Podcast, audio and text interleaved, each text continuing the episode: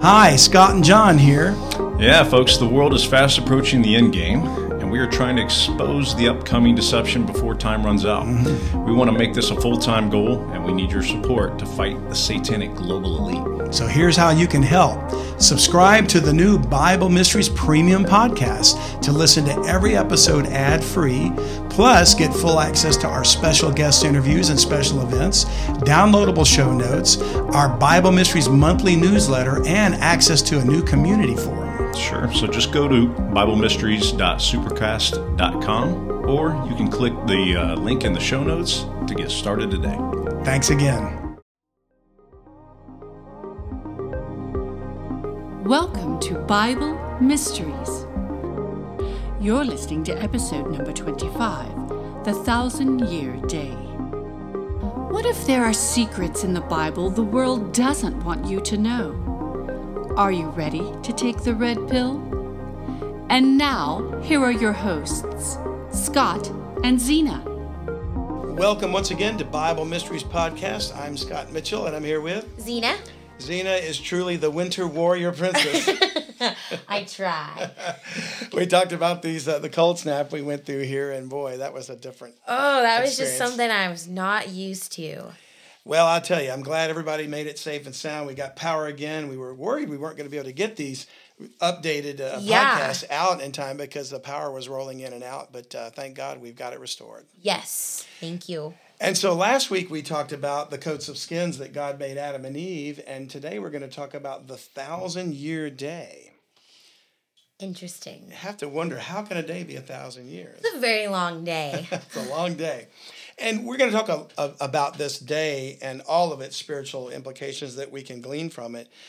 But one of the reasons that we are tying it into the message from last week about the coats of skins is because we read that when Adam was if he sinned and ate of the fruit, which he did, of mm-hmm. the tree of the knowledge of good and evil, the Bible said he would die that day. And since he didn't die, we learned from our episode last week that an animal died in their place. Yes. So if a sacrifice was made, then that became the pattern for all sacrifices to point to Jesus Christ. Mm-hmm. But some people think, well, no, he died spiritually. Or the other aspect was that he didn't live more than a thousand years because he died at 930 years. So therefore, he died within that day. Mm-hmm. So we're gonna we already dismantled the idea of being spiritually dead. Yes. We decided it was more likely that he was judicially dead, but very much alive in his spirit. But did he really die within the thousand year day? Is that what happened? And they get this from a passage in 2 Peter chapter 3. So we're going to dive right in today to the New Testament where Peter wrote this epistle. And in chapter 3, verse 8, he says, But beloved, be not ignorant of this one thing, that one day is with the Lord as a thousand years, and a thousand years as one day. So we're going to find out that is a formula that means something. There's a mystery to that we're going to investigate. Okay. But does it mean God was saying Adam died the day that he sinned because he died before a thousand years expired. Now that's the theory from some, you know, mm-hmm. and I don't believe that's true, and we're going to find out why. Because everything we understood about uh, what we looked at with coats of skin was something did die that day, the day of twenty four hours. Yes. And Adam would have had no reason to think of the day as being anything other than a twenty four hour day, mm-hmm. just like you and I would think of a day. So this passage must mean something else. I believe it is a formula to understand prophecy and scripture, not necessarily Adam's lifetime. Okay. Okay. So let's see if we can figure that out. If we go back to Genesis chapter 5 and we read in verse 3 Adam lived in 130 years and begat a son in his own likeness after his image and called his name Seth. And the days of Adam after he had begotten Seth were 800 years and he begat sons and daughters, and all the days that Adam lived were 930 years, and he died. So there's people that think that because he died before the thousand years expired, he died in the day that he sinned. I'm not sure I buy that because something was offered in his place that would have fulfilled the requirement for Adam to die that day. Well, Jesus Christ is our substitute in sin and death. Yes. You know, he knew no sin, but God placed our sin upon him. Mm-hmm. He's not the one that made the transgression, but the wages of sin is death. So he died the death for us. And God was pleased with it and raised him from the dead. We take away from that by saying, well, Adam died before he became a thousand years old. Very And true. We take away the picture God was establishing with the coats of skins. We take away the the the foreshadowing of the death of Jesus Christ, the Lamb of God. Okay. So I think it means something else. It would have to point to something else. All right. We'll go to Genesis chapter 5 again. We'll stay there, but go down to verse 21 and we read something else. Here's a man that died before a thousand years. In fact, every man died before a thousand years. There's not one recorded person in the scripture that lived longer than a thousand years. And why is that? I think it has to do with sin killing us because sin is the reason why people die in the first place, right? But the guy that lived the longest on the earth is a man named Methuselah. In Genesis 5, verse 21, it says, And Enoch lived 60 and five years and begat Methuselah. So Methuselah was the son of Enoch or Enoch. Enoch walked with God after he begot Methuselah 300 years and begat sons and daughters. And all the days of Enoch were 360 and five years. And Enoch walked with God, and he was not, for God took him. Enoch is the first person that didn't die a physical, natural death. The, the father of Methuselah went up. God just took him. Took him off the earth, you know, after only, he was a young whippersnapper, 365 years old. Oh my goodness, he was a whole year old. That's exactly right. They're talking about days of a year, right? So God took him, and I think he's a picture of the rapture of Christ, the body of Christ, you know, the church. Uh, but then he goes on to talk about his son, and Methuselah lived an 807 years and begot Lamech. So the first child he ever had, he was 807 years old. It's a very old child. No, I mean the, the the dad was that old before the child was born. My Lantas. that imagine- man is ancient. That's the oldest dad I know. and then he lived after he begat Lamech 780 and two years and begat sons and daughters. And all the days of Methuselah were 960 and nine years old, and he died. So he was, I'm sorry, I said it wrong. He lived 187 years before he begat Lamech, not 800. Okay. Yeah, I, I got that wrong. He lived another 700 years. So the total number of years that Methuselah lived was 969 years, and he died. So he's the oldest living person ever recorded. My goodness. And yet he still didn't live a thousand years. No, but he's pretty close. So does that mean that everybody that ever lived died in the day because they didn't live over a thousand? See, that doesn't quite Yeah. jive for me. And Enoch was such a such a uh, honorable man, not perfect, not sinless, but he walked with God. So God took him at 365. So he left the earth and didn't really, you know, have a chance to live more than a thousand. No. So you mean to say that if you're sinful, you're going to die before you're a thousand. If you do the right things, God's going to take you away from the earth before you even have a chance to live to be a thousand. So somehow that Right. doesn't quite add up, you know. you know, they always say the good die young. I think they get it from this. You know what? That would make sense. I think they do. A lot of a lot of sayings come from the Bible that we just take for granted. Only the good die young is taken from Enoch. Mm-hmm. Uh, expressions like "a little bird told me" is in the book of Ecclesiastes. Hmm. You know, there's all kind of things like that. Or nothing is new under the sun. That's right. From Ecclesiastes as well. Mm-hmm. And then I'll let you guess on this one. What about the expression have you ever heard you can't get blood from a turnip? Never heard that One. I have not heard that one. Okay. Uh, that, that's used to kind of express like what you're trying to do cannot be done.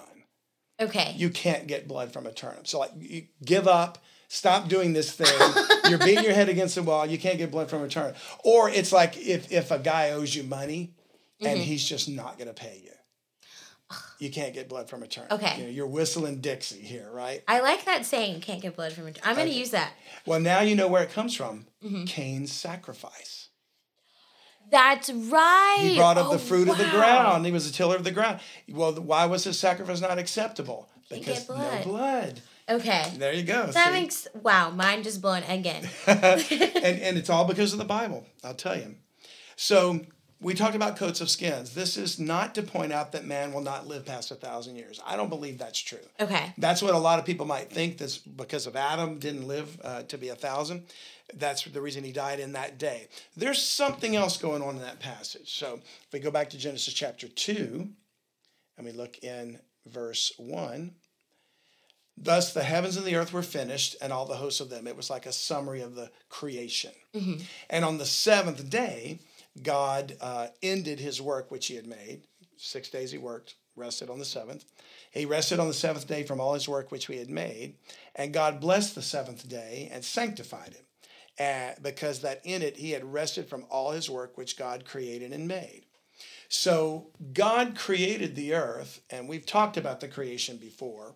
Uh, but in those six days that he made the, the land and the sun, moon, stars, and the animals and the plants and everything else, and then man, and then he rested on the seventh day, those were 24 hour days. There's no reason to try to read into that, and some people do, that creation was 6,000 years, right? Okay. Because it says, and the evening and the morning were the first day. Well, how does an evening and a morning translate into a thousand years? Right? Yes. That can only translate into a 24 hour day. Mm-hmm. So there's a formula here, but we got to figure out where does it apply? Yes, because I'm very confused. Yes, exactly. you know, we, we got people saying Adam didn't live a thousand years, that was his day. Mm-hmm. all right. Or we got people saying, you know, God created the heavens and the earth in six days, and the day with the Lord is a thousand years, so it was a 6,000 year period of time.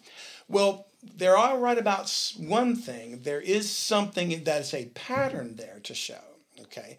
So they were 24 hour days, and on the seventh day, which makes a week, the last day of the week is when God rested. Now, he's God, he didn't need to rest, and we're going to find out there was a reason for this. Okay. Why did he bless and sanctify the seventh day and call it a day of rest? Let's see if we can figure that out.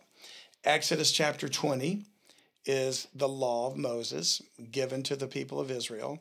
And in verse 11, one of the commandments was, For in six days the Lord God made heaven and earth, the sea and all that in them is, and rested the seventh day. Wherefore the Lord blessed the Sabbath day and hallowed it. So you've heard the word Sabbath. Yes. Does that mean that means Sunday? It's it actually means seven. I knew that too. So the word that's right, but you're, you're, we think of Sunday as the seventh day. Yes. At least according to our modern Julian calendar. Now, there's people that will argue when the actual Sabbath day is because we don't know that it was Sunday because we don't know when the first day was. That's true. And God didn't name the days of the week. You know, we we the days of the week are named after pagan gods. You know? well, that is not good. Tuesday is Mercury. Wednesday is Odin, Thor's father. Thursday is Thor's day. Oh my goodness. Friday is Frigga, either his mother or somebody related to him. Mm-hmm. Saturn, Saturn's day. Sun, the sun god, Sunday. Aw. Monday, which in Spanish is lunes, the moon. Okay. Monday, the moon god. So all the days of the week are pagan. Well then. so God called them the first, the second, the third, the fourth. He didn't give them names. All right. okay, so we are on the what day is today? Today We are on the nineteenth day. the nineteenth day, right? And it's uh, that's right. Well, the nineteenth day of the second month. Yes. That's how it would have been, cla- you know, scripturally done. I don't even want to get into what February means.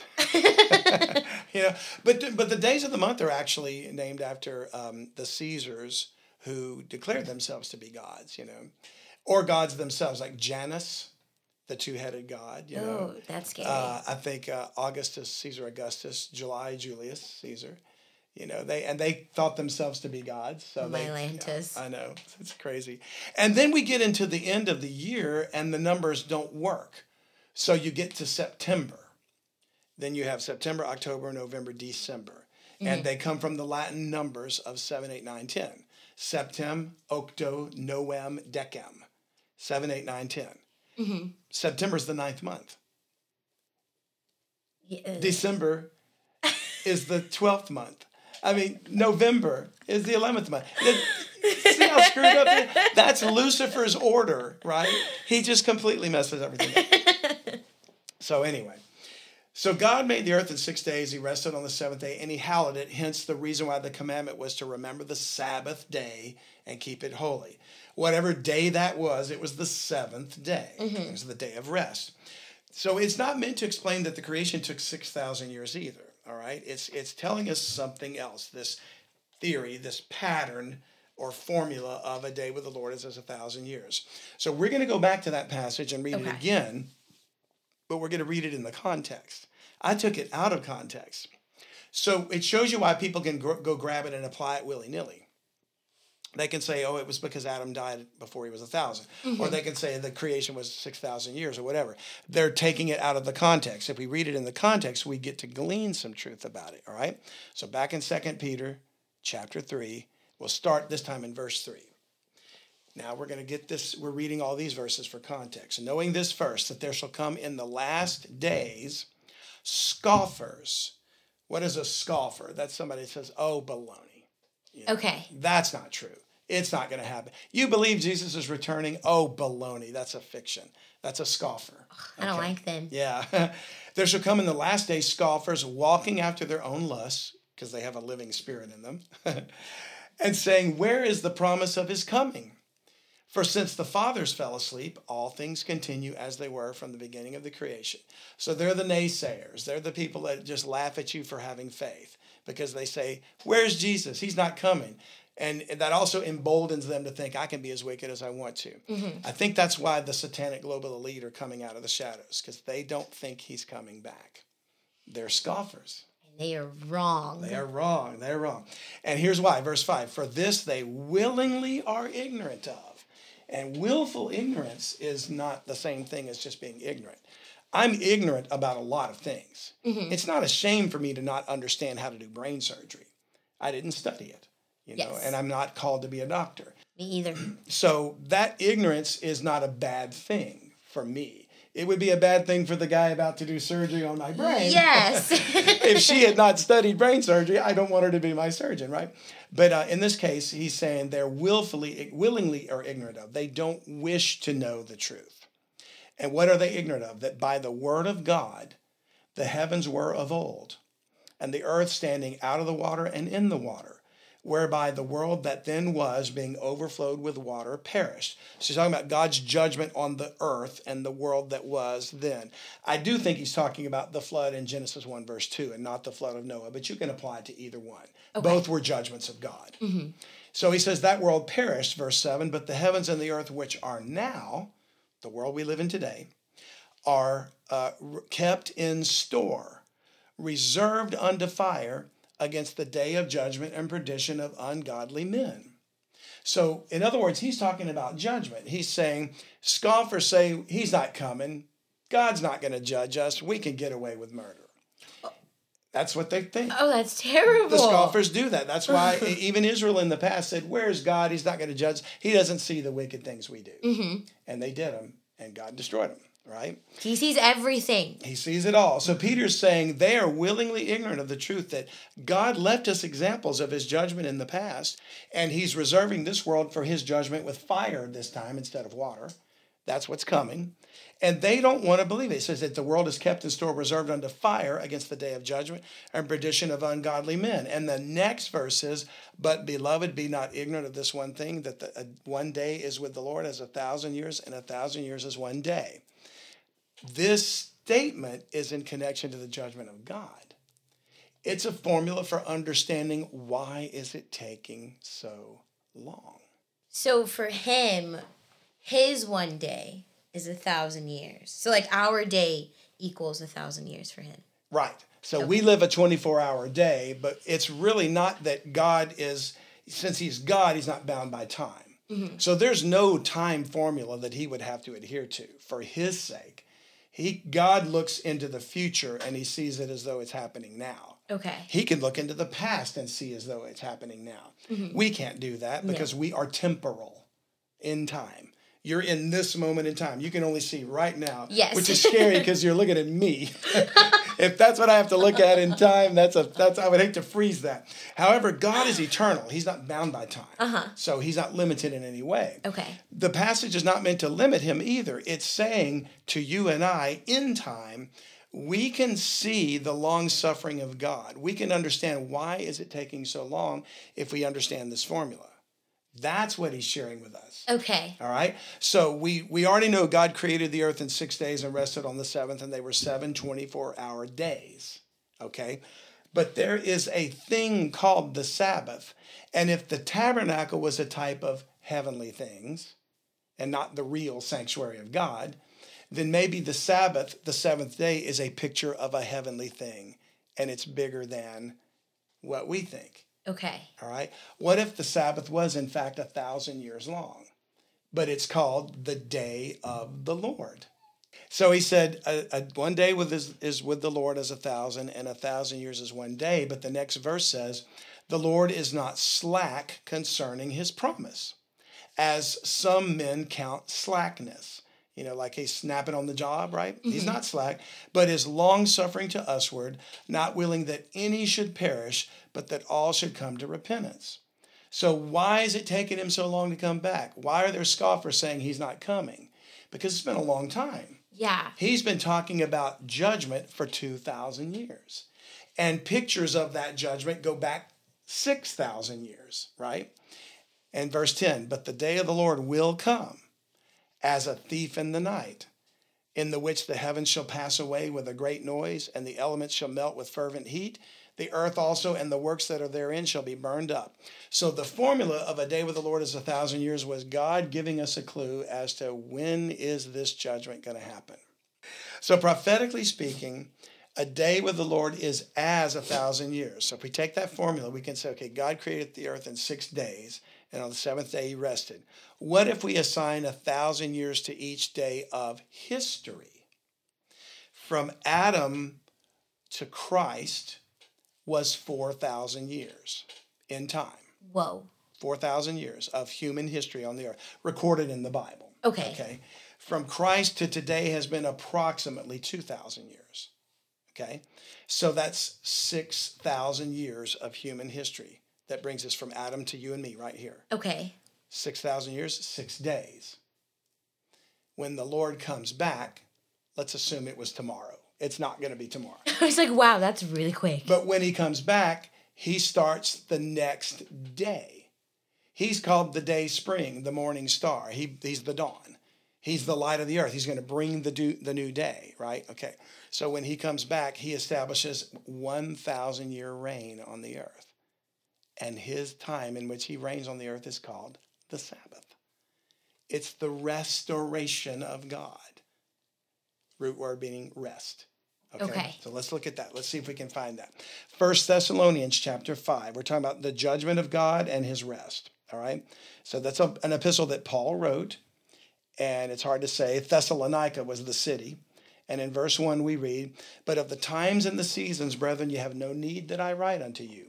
For yourselves know perfectly that the day of the Lord so cometh as a thief in the night. For when they shall say peace and safety, then sudden destruction cometh upon them as travail upon a woman with child, and they shall not escape. Travail upon a woman with child is basically labor. Okay. You know, so when a woman suddenly goes into labor, it's like, you know, you're you're nine months and you know it's gonna be sometime soon, mm-hmm. but you're in the store and you weren't expecting, oh, all of a sudden my water broke, and the next thing you know, you go into labor. So travail upon a woman with child is likening unto a woman going into labor. Okay. Which by the way, throughout the Bible, whenever travail and labor of a woman is mentioned, it's always a picture of the tribulation. Now, why is that? Because Israel is likened unto a woman as the wife of God. And in this case, this wife was adulterous. She cheated on her husband. Israel worshiped other gods. Okay? So God is going to bring her back to him and he's going to restore Israel as a nation. And when he does that, that time period is called the times of refreshing, where Israel is concerned. And it's called the times of restitution, which means to pay back, mm-hmm. rest. It's going to happen in the seventh thousand year period of human history. So it's the Sabbath, it's the seventh day. Okay. Okay. That's what we're learning from this passage that a day with the Lord is as a thousand years, prophetically speaking not to equate Adam's lifespan or to mm-hmm. equate the creation time frame. Okay. Paul is letting them know that the day of the Lord is going to come like a thief in the night. The time formula is meant to show God's long suffering of why it's been so long before the day of the Lord will come. Because the day of the Lord, that includes the restitution for Israel, begins with the wrath of God on the world. Exodus chapter 20, verse 8 this time. Remember the Sabbath day to keep it holy. We read this in part earlier. And he says, Six days, verse 9, shalt thou labor and do all thy work. But the seventh day is the Sabbath of the Lord thy God. In it thou shalt not do any work, thou, nor thy son, nor thy daughter, thy manservant, nor thy maidservant, nor thy cattle, nor thy stranger that is within thy gates. For in six days the Lord made heaven and earth, and on the seventh day he rested. So, hi, we hope you're enjoying the podcast, but I want to take a moment to remind you of something very important. There's secrets in the Bible the world doesn't want you to know. And the world is fast approaching the end game, and we want to expose the coming deception before time runs out. Freedom of speech is under attack, and evil elements within governments and multinational corporations are trying to prevent you from learning the truth. Scott and I are being censored by social media platforms as we speak. This is true, so you can help us use the satanic global elite's own tools against them. Subscribe to Bible Mysteries Premium Podcast so the controlled media can't shut us down. We can use our own platforms to help expose them and keep you informed, but to do that, we need your support. Help us to go full time with Bible Mysteries. Just $7 a month gives you every current episode ad free without these annoying appeals. You also get full access to our special guest interviews and special events, downloadable show notes, our Bible Mysteries monthly newsletter, and access to the community forum where we answer your questions. Just go to BibleMysteries.supercast.com to help us stop the assault on Christianity and free speech. And don't forget, you can always donate any amount to support us at utbnow.com. These gifts are tax deductible. Thanks again, and here's the show. Laboring six days. You know, man labors, we work. Yes. We look forward to the day when we, you know, like today's Friday. We look forward to the weekend when I get to rest. you know. Yes. So we labor. Well, Israel is in uh, a position right now where they're not in God's eyes. They are, as a nation speaking, they're the they're the harlot. They're the woman that turned and worshipped other gods. You know, they went after another husband. So, but God's going to call her back to Him when He does. When Israel gets peace and is restored to being the wife of God as a nation again, the world gets peace. The nations will no longer fight. There'll be no more war, no more bloodshed. Diseases will be cured. There'll be plenty to eat. They beat their swords into plowshares, spears into pruning hooks. The lamb will lay down with the lion. No more predators and prey. It, it goes back to the way it was in the Garden of Eden. Okay. And then with that, would we, when it goes back to the way it was in the Garden of Eden, uh, Adam and Eve, they didn't eat animals, did they? No. Okay. And I don't know that we'll be eating animals or not in that time, or, or I should say, the thousand year reign of Christ on the earth. Will they be eating animals? I don't know that they will. There will be sacrifices being made, but there's a specific reason for that. Uh, and they're going to be done in Israel by the priesthood of God again. Okay. But what we're talking about essentially is a time of peace where Christ is literally on the earth, ruling over the earth as a king. So we got righteousness, we got justice. We finally have men being seen for who they truly are. You Yes. know? And if a man sins, he's judged timely by a court that's good. You know, mm-hmm. by Christ's court. There's no more, you know, pay off the, the judge. Yeah. None of that corruption is going to be going on, mm-hmm. right? So when we say that, if we go to Matthew chapter 12 and verse 1, we see an interesting incident that happened. This is while Jesus was alive on the earth and he's walking with his disciples and they're walking through a field of wheat. And as they go through it, the, the wheat is ripe, so they break off some of the kernels and they're eating them. Mm-hmm. And he gets accused of breaking the law by the Pharisees. It's verse 1 At that time, Jesus went on the Sabbath day through the corn. Mm-hmm. Corn is mean kernels. It's not Okay. maize like we think of corn on the cob. Okay. It would have been wheat or barley or oat or something like that. But they get kernels of grain or corn. And his disciples were hungered and began to pluck the ears of corn and to eat. But when the Pharisees saw it, they said unto him, Behold, thy disciples do that which is not lawful to do upon the Sabbath day, because they're working. Heaven forbid, they're laboring on the seventh day, right? But he said unto them, Have you not read what David did, the king, mm-hmm. when he was hungered and that they were with him? How he entered into the house of God, the temple, and did eat the showbread, which was not lawful for him to eat, neither for them which were with him, but only for the priests. So he said, Didn't don't you know that even recorded in the scriptures, David broke the law when he fed his hungry soldiers? You know? Yeah. Or have you not read in the law that on the Sabbath days, the priests in the temple profane the Sabbath and are blameless? And what does he mean? Who works on the Sabbath? The priests. You know, you think about if Sunday were the seventh day. Yeah. Preachers break the law That's true. because they, do- work that Uh-huh. day. I, I labor every Sabbath in my church. you know?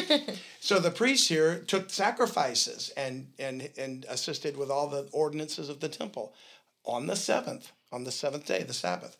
So he says they're not they're held blameless. They're not held in transgression of the law because they're ordered to do these things by the law. So he's saying you guys are not understanding what God is telling you here, mm-hmm. you Pharisees. He said, But I say unto you that in this place is one greater than the temple. In other words, David defied the temple, the priests defied the temple. But there's one right here that's greater than the temple, and he's talking about himself, right? But if you had known what this meaneth, I will have mercy and not sacrifice, you would not have condemned the guiltless, for the Son of Man, Jesus, mm-hmm. is Lord even of the Sabbath day. Now, that's a powerful statement to make. You can imagine why they wanted to kill him. He was exposing their whole corrupt system Okay. by saying that. They were legalizing everything and putting you under bondage. And Christ came to bring us and deliver us from the bondage of the law. Okay. All right? So he says, I'm Lord of the Sabbath. In other words, I made the Sabbath. Mm-hmm. I know how to interpret what it means to do the Sabbath, right? Mm-hmm. And he was putting them in their place. So they were very angry at him. If we go to the book of Mark, chapter 2, it's, the, it's another account of the same thing that happened when they were walking through the fields. Mm-hmm. And in verse 27, he says, And he said unto them, The Sabbath was made for man, and not man for the Sabbath. Therefore, the Son of Man is Lord also of the Sabbath. Sabbath is made for man. So the Pharisees were saying, wait a minute, you can only walk so far on the Sabbath day. You walk one inch further, you've broken the Sabbath law. And we're going to put you in jail for it, or something like that, right? Okay. And Christ is saying, wait a minute, God gave man a day of rest from his labor. He didn't make the Sabbath for you to keep, He made it for man to have. You know, it's like God didn't make man for the Sabbath, He made Sabbath for man to give him a rest. Okay. So what I'm understanding is the Pharisees wanted to implicate that everyone make sure that everyone was really resting and not working. And they were turning it into a bondage thing. Okay, so like they were trying to make it like a huge law, like oh, Yeah. if you work, you, so it's kind of more of like an option. Like if you choose to, you can rest. Right. Okay. They were trying to make you feel guilty for having a weekend. Oh. You know, they were trying to make you think that if you transgress that law, let's say you're you're resting on the Sabbath day and your son runs in and he says, "Dad, one of our sheep got loose and it's trapped in a pit. Okay. You can't go get it out of the pit?" No, you cannot. Yeah, that's what the Pharisees were saying. Oh. Okay. Okay. okay. And Christ was saying, no, that wasn't the point of the Sabbath. The Sabbath was so you can rest. But if there was a need, and if your neighbor came up and said, I'm starving, we haven't eaten in seven days, I can't feed you. Sorry. It's the Sabbath. You know, the where's the, worst. compassion? Where's the mercy? So he was exposing their hypocrisy. Okay. And that's why they got mad. But the point he was making was God made Sabbath for the man to rest, but it's a picture of something else. Not only was it a day in the week that you could rest from all your labor, but it's a picture of where the real rest is going to come from when the Lord comes back. okay. So it all is tying back into this prophetic timetable of when the Lord comes back. He's going to judge the earth, and then he's going to put Jesus Christ on the earth to reign over the earth so that there's righteousness, there's justice, Okay. there's true judgment. Jesus Christ is the Lord of the Sabbath. He's the king on the earth for a thousand years. The Sabbath day is the day of the Lord. So we go to Colossians chapter 2. Colossians 2, verse 16 says, Let no man therefore judge you in meat or in drink. Don't let anybody judge you for what you eat, or in respect of, in, of a holy day, or of the new moon, or of the Sabbath days, which are a shadow of things to come, but the body is of Christ. You've got religions today that say, no, the Sabbath is Sunday. No, it's Saturday. No, it's Friday from 6 p.m. till the. And they fight over that. Yeah. And they argue and they debate over non essential things. Sabbath is happy hour. Yes. For some, it is. That's true. And essentially, what they're saying is look, we know when the true Sabbath is, and they're being Pharisees. You must go to the assembly or to the church or to the synagogue or whatever Yes. on the Sabbath day. Mm-hmm. they're doing the same things the Pharisees were doing. They're legalizing the Sabbath, not understanding. And Paul said, Don't let any man judge you in the respect of the Sabbath days and the holy days. Do whatever you need to do. Make that day your day of rest, whenever it might be. Mm-hmm. But it's pointing to something else. God made the Sabbath not for you to keep, He made it to point to His real Sabbath, the thousand year rest that's coming. Okay. Okay. So he says it's a it's a shadow of things to come, but the body is of Christ. Hebrews chapter 10, verse 1. For the law having a shadow of good things to come, and not the very image of those things. The law said you have to keep the Sabbath day. You have to rest on the seventh day Okay. but it's a shadow of good things to come. It's not the very image of those things. God's intention was not to force you to not to work on the Sabbath. His intention was to show you it is your day of rest. I'm giving you a day of rest, which is a picture of the true rest that's coming. When I judge the world, I'm going to restore righteousness. And the, real Sabbath is the day of the Lord. It's the thousand year reign of Christ. That's a beautiful picture to me. Yes. So that tells me then something very interesting. If a day with the Lord is as a thousand years, and the thousand years is one day, and we know that the Sabbath day is the day of the Lord, and we know it's a thousand years, and we're going to read a verse that tells us that. What if we apply that to the other days? Like I did, six days God created heaven and earth, the seventh day he rested. 6,000 years have transpired since Adam to now.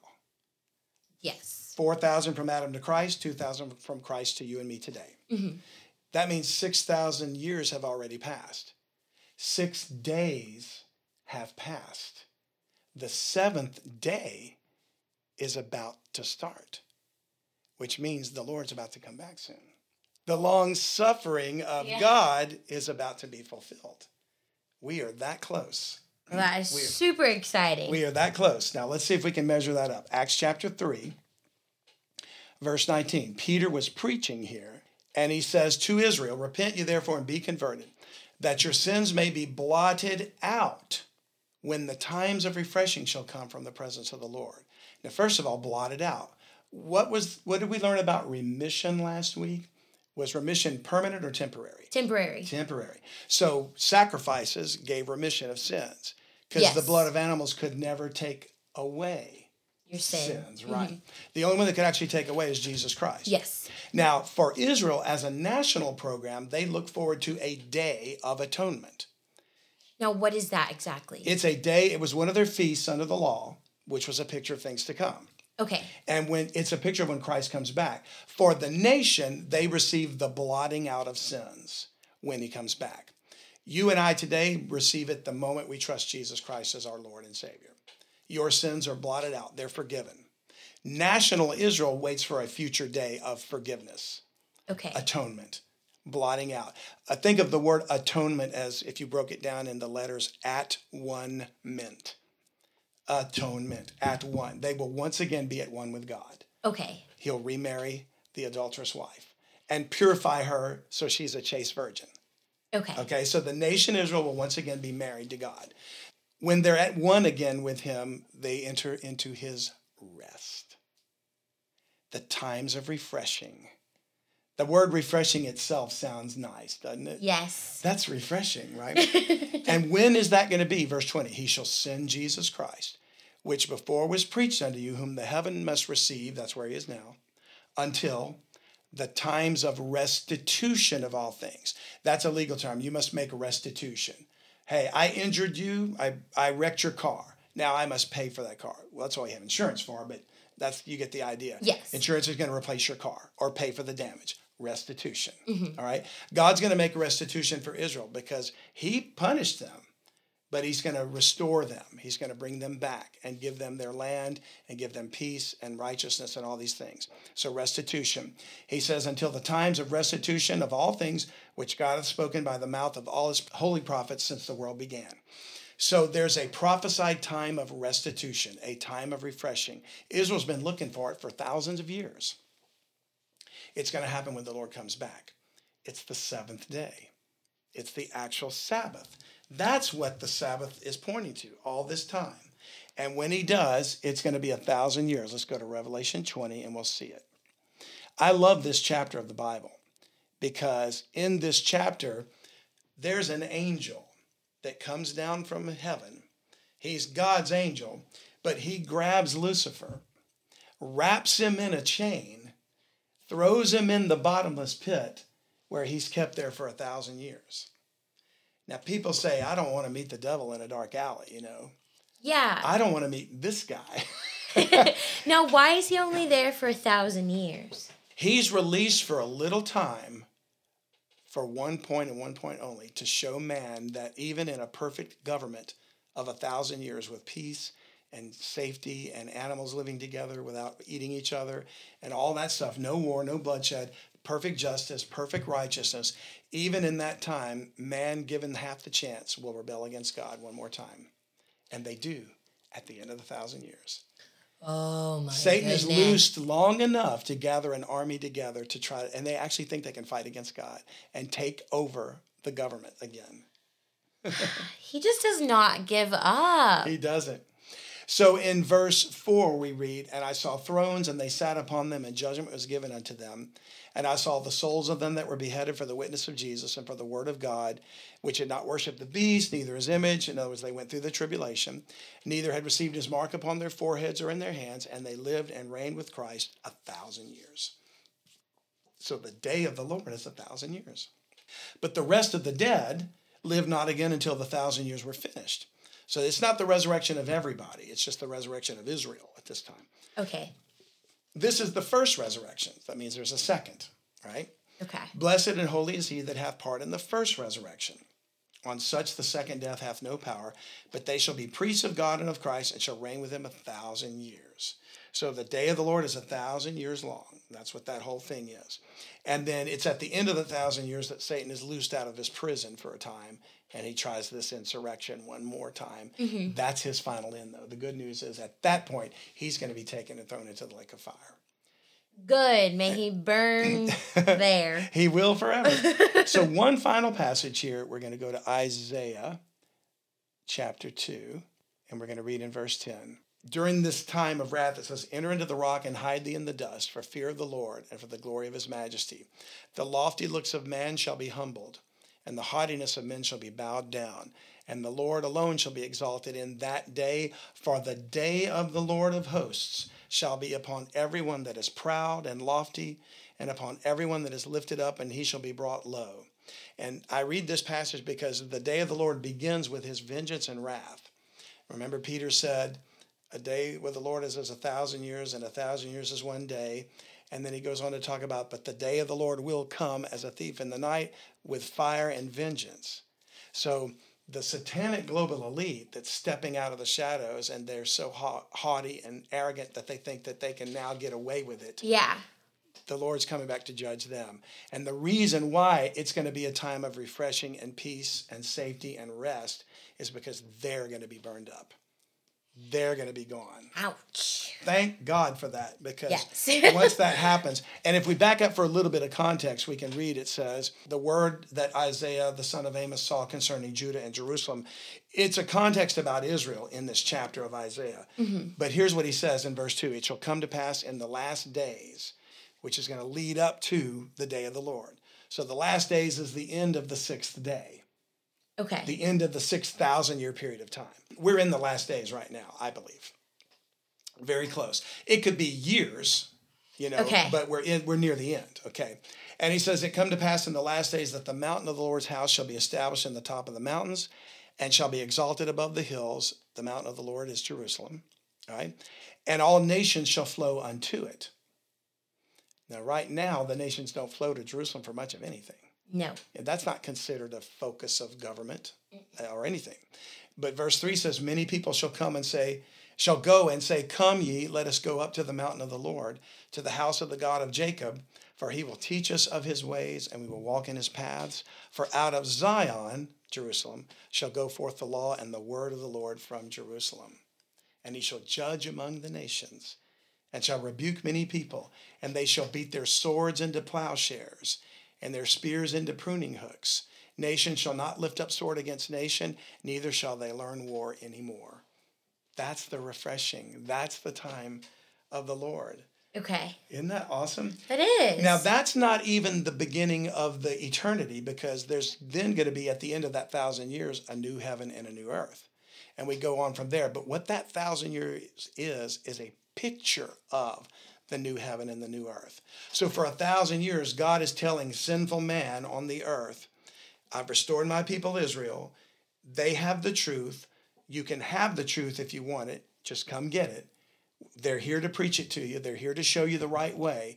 And you've got blessings and honor and promise and joy and peace and safety if you abide by it.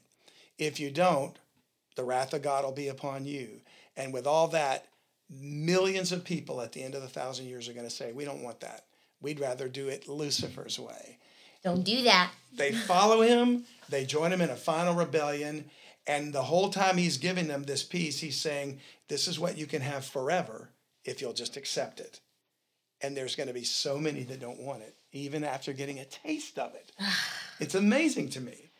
But that's what we're looking forward to that time. So for a final passage, we'll read. Well, I've read this before. I don't want to go into it again. It says, "Remember I talked about kiss the Son." While you know. Yes. Well, it's like it's saying to the nations, "There's a chance for you if you'll accept this offer. You can have eternal life. You can have everything through the Son, through Christ." But he he told him, "I'll give you the heathen for thine inheritance." Christ is going to inherit the nations during that thousand years. It's the time of refreshing for Israel, and it's the time for the nations to come see what God has for them and how that his reign is better than the global elite. Yes. But they still will turn away from it at the end.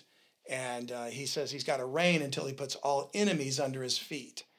So there's still sin and there's still death in the thousand years for those that rebel against God. But if they will accept him, they'll have the eternal life and they can eat the tree of life and live forever. So we'll talk about, we've talked about the tree of life before. We have. But the last enemy that has to be destroyed is death. So first it'll be Lucifer and then death. And when death is destroyed, there's no more death. Oh, how wonderful. So we go into the eternal eternal things of God, and that's when he renovates the earth. Good for him. Yep, we get a new heaven and a new earth. And so that's going to open the door for something we're going to get into in probably two, possibly even three episodes Okay. coming up. And we're going to talk about that thousand years a day and a day is a thousand years is a picture of prophecy. And fit within that prophecy is another mystery of time called Daniel's 70 weeks. Hmm. Never heard of that. Yeah, so the Daniel was a prophet. He wrote a book, and he was given a prophecy about 70 weeks of time. And those weeks actually measure out to being 490 years. It's a long time. It's a long time. well, I hope that shed some light on the thousand years, at least. yes, it definitely did. And it does start to point to how close we are to the end of things. Mm-hmm. So I think we are in the last days. So it's so important that people get this message and understand that the only hope they have is in Christ. Very true. And we just so thank you for listening again today. Yes, thank you guys for listening. If you like our podcast, go ahead and give it a thumbs up, share it with your family, subscribe, and comment down below something you've learned today or something that we haven't gone over that you want to learn. Amen. And also, don't forget to share with us any ideas you have about what you'd like us to talk about. Yes. There are many, many mysteries in the Bible, and I'll bet there's something we haven't even begun to get close to covering. There's a lot. well, again, Zena, it's always a privilege to be with you today. Oh, stop it. You bring the light to the show. I want you to know that. Oh, That's what you. everybody tells me. So, listen, folks, have a great week, and Lord willing, we'll see you next time. Bye, guys. Bye bye. Thank you for listening today. If you like what you heard, please subscribe to Bible Mysteries and share it with a friend. If you want to learn more, you can go to Unlock the Bible Now. That's utbnow.com. Thanks again for listening, and don't forget to subscribe to Bible Mysteries Premium Podcast. You can even gift a subscription to a friend. That's right. Remember, just go to BibleMysteries.supercast.com to join and help us expose the satanic global elite, or make a tax deductible donation at UTBNow.com. We need your help to fight the global censorship of the truth. Thanks for your support.